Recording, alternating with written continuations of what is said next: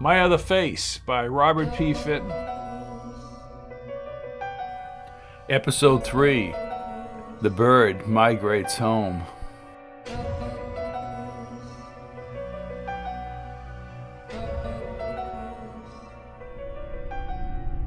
A perpetual holiday is a good working definition of hell. George Bernard Shaw. The large green rental car seemed like a singular source of life north of Concord, New Hampshire. It trekked along the lonely stretch of highway through the White Mountains towards St. Argus. And the White Mountains were living up to their much heralded name. Bare trees, thousands of them, were stuck in the snow like matchsticks over the glaciated slopes. The road had been recently cleared of snow, but the storm had not abated since they left Concord. It was all so remote. Marta felt so alone, trapped in the dead of winter's fury. But Jamie was a ebullient. He had been leading the children and singing songs and joking. Despite the gaiety, Marta was downcast. She had not joined them in the song, nor was she ready to play their games. The dread of crossing the town line, the sign in particular, left her mind ravaged. As the wiper blades kept cadence with the songs, Marta stared out the window at the bleak countryside. Both Jamie and the children were getting hoarse as they finished the last chorus to Yellow Submarine. They were laughing and giggling as Marta thought about the town that lay over the mountains. I have that feeling, Jamie. I have that feeling. When I have that feeling, things can come true. I feel like we're never going to see Los Angeles again. Yet, it's like this has all happened before. It's all so lonely up here. I've forgotten how lonely it is up here. Why do I fear St. Argus? We were happy up here. Times were simpler in St. Argus. Weissman. Maybe it's Weissman. He must still remember that night. He wouldn't tell Jamie, not after all these years. Weissman has been up here all this time. Good old Bernardo. Always the cynic, but he'd give you the shirt off his back. Poor Bernie. Wanted to be a lawyer, and all he got was a crummy teaching job. So bright. Poor Bernie. Maybe we should go back to Concord, to Boston, back to LA, but why? Why am I trying to stop this trip? Why? Marta saw the road ahead becoming black and white. She was about to have another flash. It was that sign, moving toward her like a warning buoy in the night. The sign was covered, smeared with something, possibly paint. Steaming paint, and above, Old Man Pendleton was above the sign. Just his head, severed from his body and stuck on the top of the sign. His eyes rolled upward in an eerie glow from the headlights, and his mouth just hung open, as if all life had been forced out of him. Blood, dripping blood, pouring from his mouth, smothering the letters of the sign, and flowing onto the snowbank, all steamy and wet. She had to stop the flash. Stop it! Stop it! Stop it! She yelled, as if she came out of it, putting her hand over her mouth in panic. Honey, what is it? yelled Jamie, who was in the midst of laughing with the children. Tears filled her dark eyes as he grabbed her cold hand. She could only shake her head as if that would evaporate the flash from her consciousness. But the remnants of the flash remained, etched in her brain. It was horrendous, and she had to keep it to herself. It's all right, she maintained. I just had a sharp pain, a headache. That's all. I'll be fine. Jamie, the storm looks bad. Maybe we should go back to Concord or spend the night. Uh, no, it's letting up, replied Jamie. Besides, we're almost there. Only another half an hour or so. Right, right. Can we sing more, Daddy? No, not right now. Mummy isn't feeling well. Later. We'll sing later on. Oh, Mummy isn't feeling well. Go ahead, put the blame on me again. Mummy isn't feeling well. Doesn't he realize how I really feel? And how I just saw the old man's head on the sign? Oh God, what's going on? God give me strength. My mind must be filled with demons, rats, ready to tear my skull apart.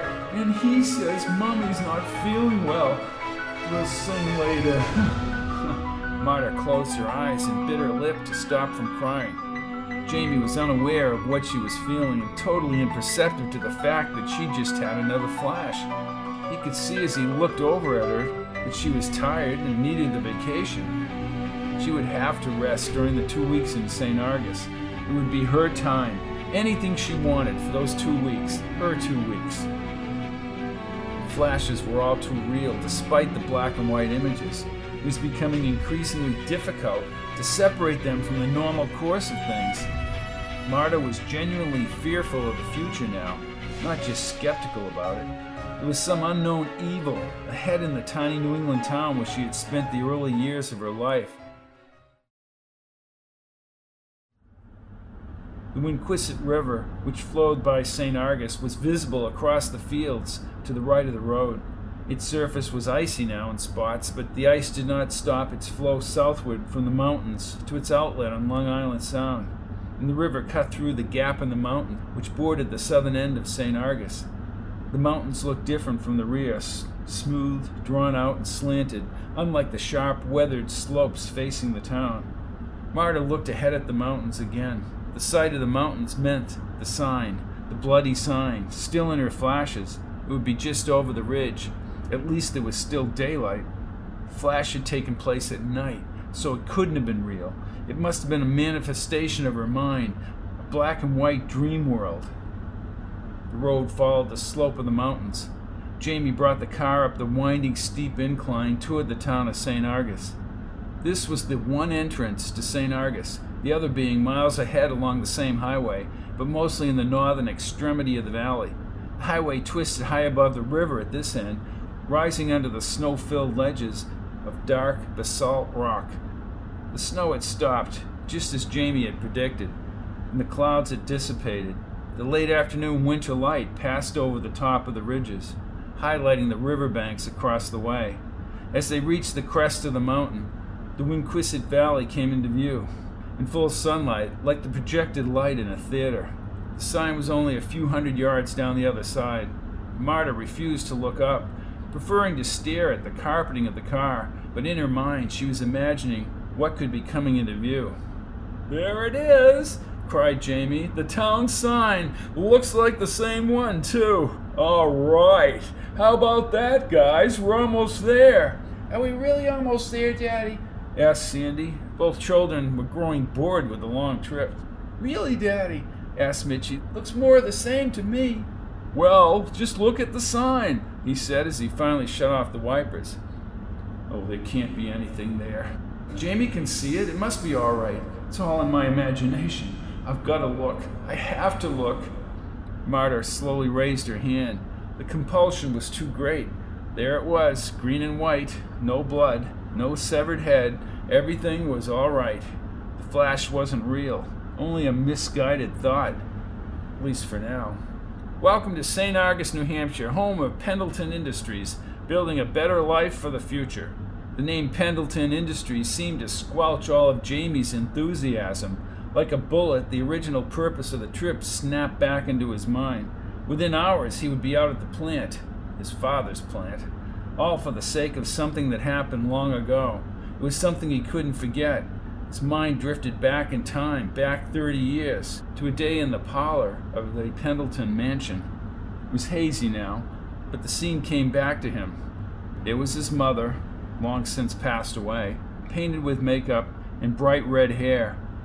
She beamed all over, turning to his father, who was wearing his navy business suit. There were dozens of other little boys and girls, all dressed as if they were grown ups. He could hear the useless, trivial conversations, and above it all, he could hear the old man. His hair was dark then and his face less wrinkled, and that craggy, grinding voice boasting and bragging loudly about his little boy. He's going to follow right in my footsteps. A fine lad. He'll have the best education, prep schools right through Harvard Business. Then he'll return and sit by my side, my right hand. He'll inherit all that's mine when he returns.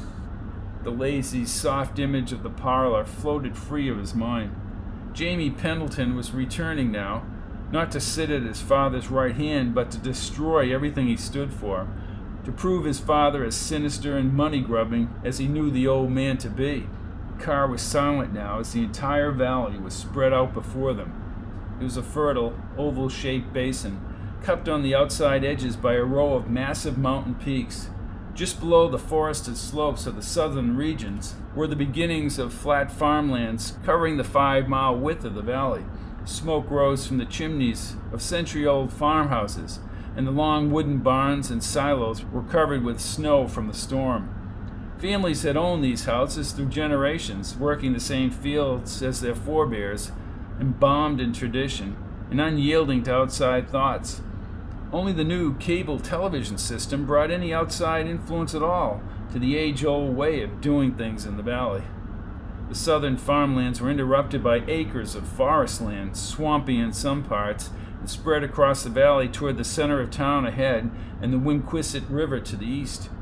The highway cut directly through the woods and into the residential sections.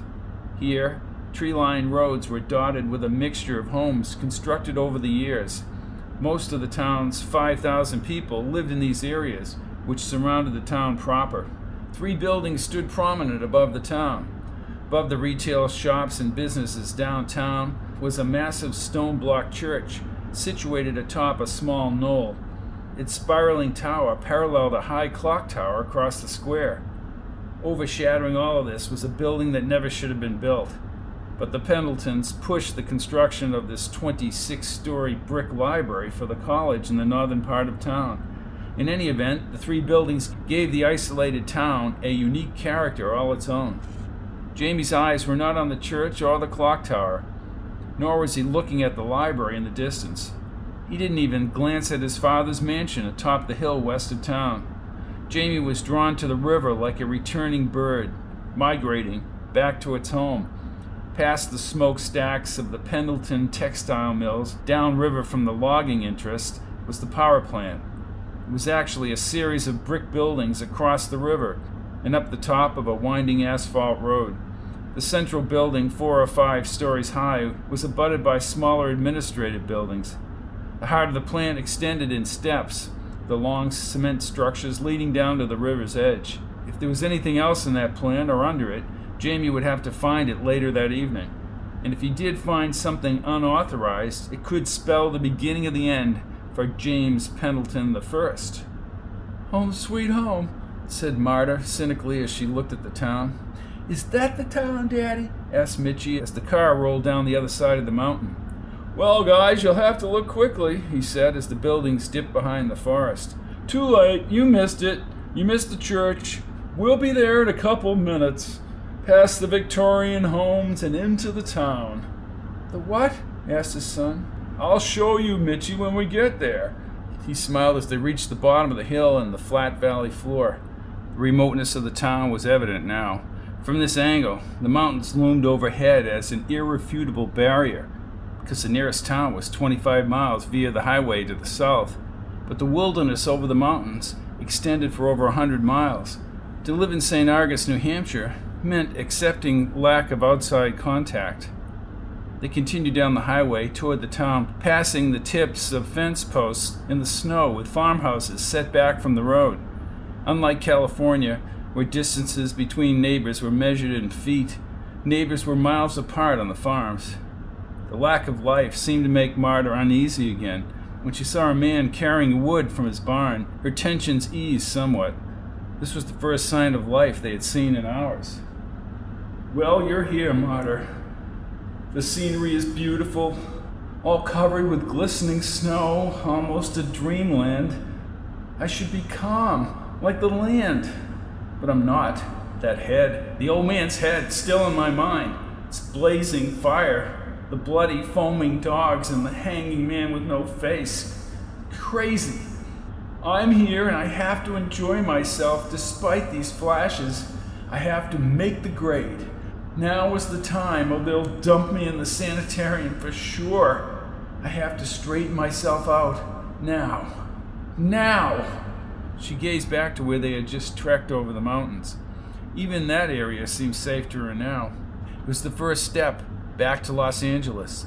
She turned as they passed the last farmhouse before the woods. The woods were dreary. The dried yellow grass blew in the breeze, and blue jays swooped down from the sky in search of food this with the sun's low angle to more primitive nature, feeling of the ages. Marta had remembered the woods as they were in summer a swampy, pungent area full of mosquitoes. Everything was frozen now in a winter wasteland. A few minutes later, the residential homes came into view as the car emerged from the woods. Children were playing together outside, making forts and building snowmen. It was a marked change from the farmlands. Houses were bunched together here, the old and the new, as the highway widened toward the center of St. Argus. That is a Victorian, said Jamie as the children stared out the car window at the stately homes with wrought iron fences. These homes were mostly used by the college faculty now, and were nestled closely all the way into town. The clock tower and church hovered over the town proper. In the center was a square with a small rockery on the northern side and a snow covered green to the south. Park benches had been placed all around the square and were usually fitted with townspeople. What are those? asked Sandy as she tilted her head upward toward the high clock tower to her left. Those, my dear, are Roman numerals, Jamie told her as he too looked up at the clock face. He could remember very well seeing the illuminated clock face from many parts of town, and he recalled the deep, lasting toll that shook the town on the hour and the half hour. Jamie put on the blinker and turned right along the square. He looked up at the huge stone church that overshadowed everything. It had been constructed by the townspeople over a hundred years before, and its heavy granite stones served as a steadfast reminder to the value placed on religion by the town. They passed by the church and up the hill directly to its right. Jamie downshifted the car, slipping on the icy road as he brought it to the top. On the right, was the large yellow home with three floors and a wood spire on the side facing the town. He pulled the car to the side of the road and quickly cut the engine as he looked at his watch. It was six o'clock. He had two hours before he had to be at the plant. They stepped from the car just as the ubiquitous tolling began on the hour. Jamie squinted in the orange sunlight, gazing across the clock to the top of the church steeple and down to the wrought iron fence which led to the cemetery in the rear. Jamie, I want the suitcases inside, insisted Marta as she got out of the car. I don't trust having them out here. Very well, said Jamie, even though he could see no danger in the suitcases being stolen. He was, however, very eager to placate her. When are we going to see Grandma and Grandpa? asked Mitchy as he looked up at his mother. Right after we spend some time with Uncle Bernie, she said as she patted him on the head and went around to the trunk. Weissman, who had seen them pull up, came bounding down the stairs from the second floor.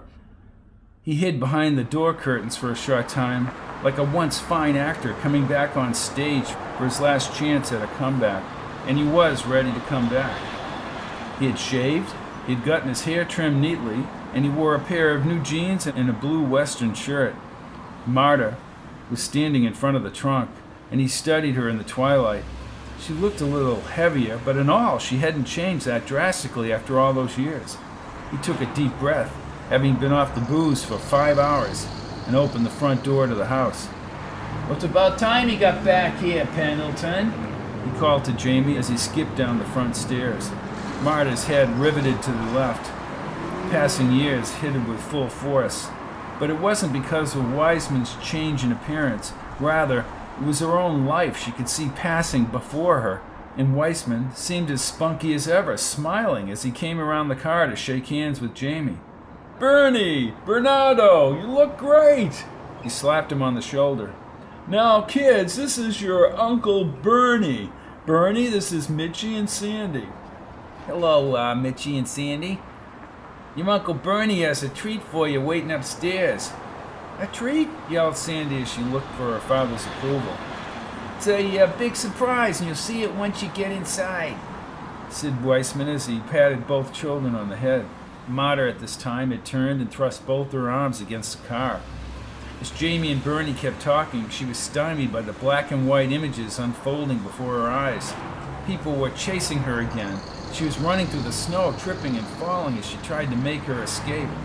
But they were after her, she was just far enough away so she could not see who they were, nor could she understand the terror which had taken over her body. She had to get away. Breathing deeply, she saw the flash end. and felt her face immersed in the sunlight just as Weissman came around the side of the car.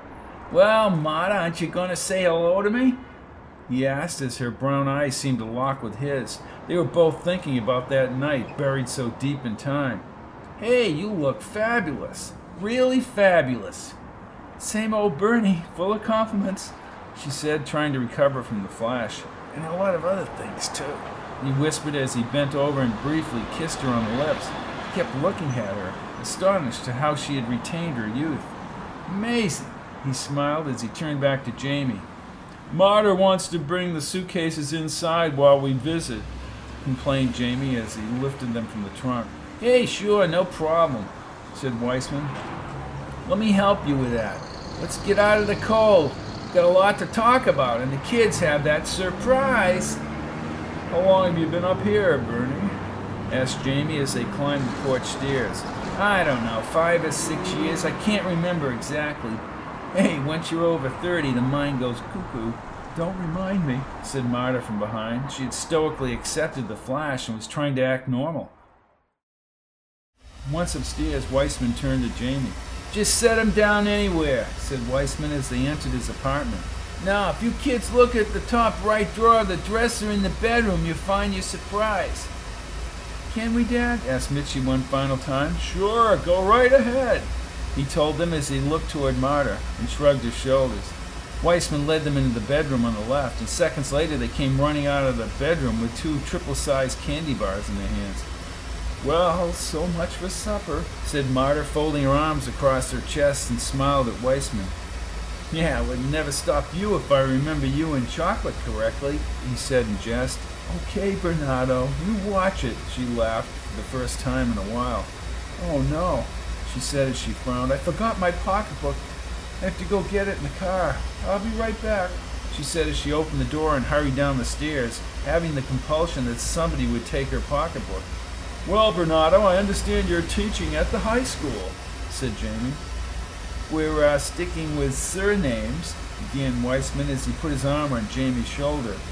If you will accompany me into the front room, your majesty, he laughed. That was the name he had given Jamie because of his background and rearing. Marta reached the car and pulled out the pocketbook.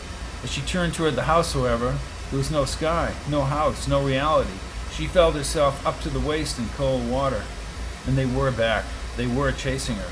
She could see the people now, mutilated people, coming over the water toward her, and they were moaning and groaning in pain as they called her name. All of them were set on killing her with as much pain as possible, but then it was ending. She spun around from the car and ran toward the walk. It was icy and she lost her footing and came crashing down on the cement. The blood trickled from the side of her face and onto the walk. She wiped it with a tissue from her pocketbook and got to her feet. It wasn't a deep cut and it wasn't painful, but it was an aggravation she could do without. What really scared her was the fact that these flashes were coming with greater frequency, and the gruesome images that had been conjured up in her mind threatened to split her skull apart at the seams. She wanted to get inside where it was safe. Blood had begun to drip down her face again, but her only concern was to be in the company of other human beings. She ran up the stairs, almost slipping again, and she pushed open the door to the apartment. The kitchen was empty, and so was the hallway. There were reflections on the front wall from the fireplace. They must be in that room, so she snuck into the bathroom and gently nudged on the faucet.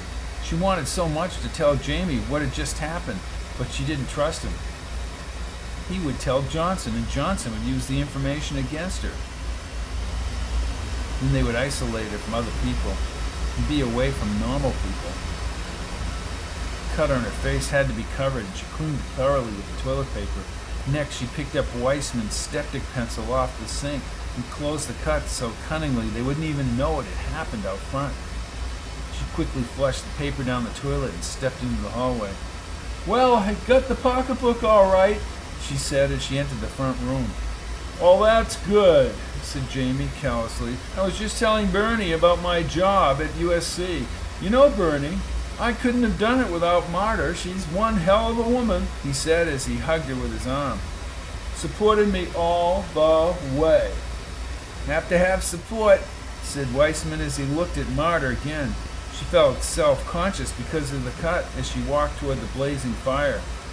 She raised her hands and felt the heat with her palms. It's one thing I've missed in California, a good fire. When's the last time we had a good fire, Jamie?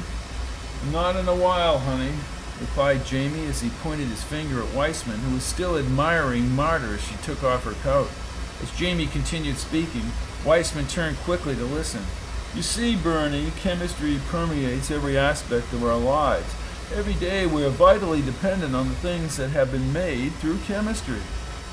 You sound like a walking commercial, Jamie, said the blunt Weissman as he led him over to the sofa. Now I want to know how you two are doing personally.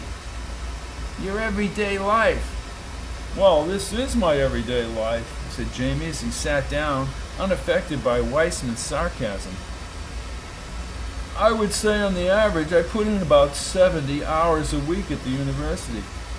Yeah, well, when the hell do you have time for anything else? Snapped Weissman as he kept Marta in the corner of his eye. I guess I just find the time, right, kids? he asked, but they were glued to the television set and not about to answer him. Marta rocked back and forth in Weissman's rocking chair. Marta felt as if she were just a convenience for Jamie, a stabilizing factor in his world. She was somebody who was always there, whether she wanted to be or not. Join us next time for My Other Face by Robert P. Fitton. Produced by Fitton Theater of the Words.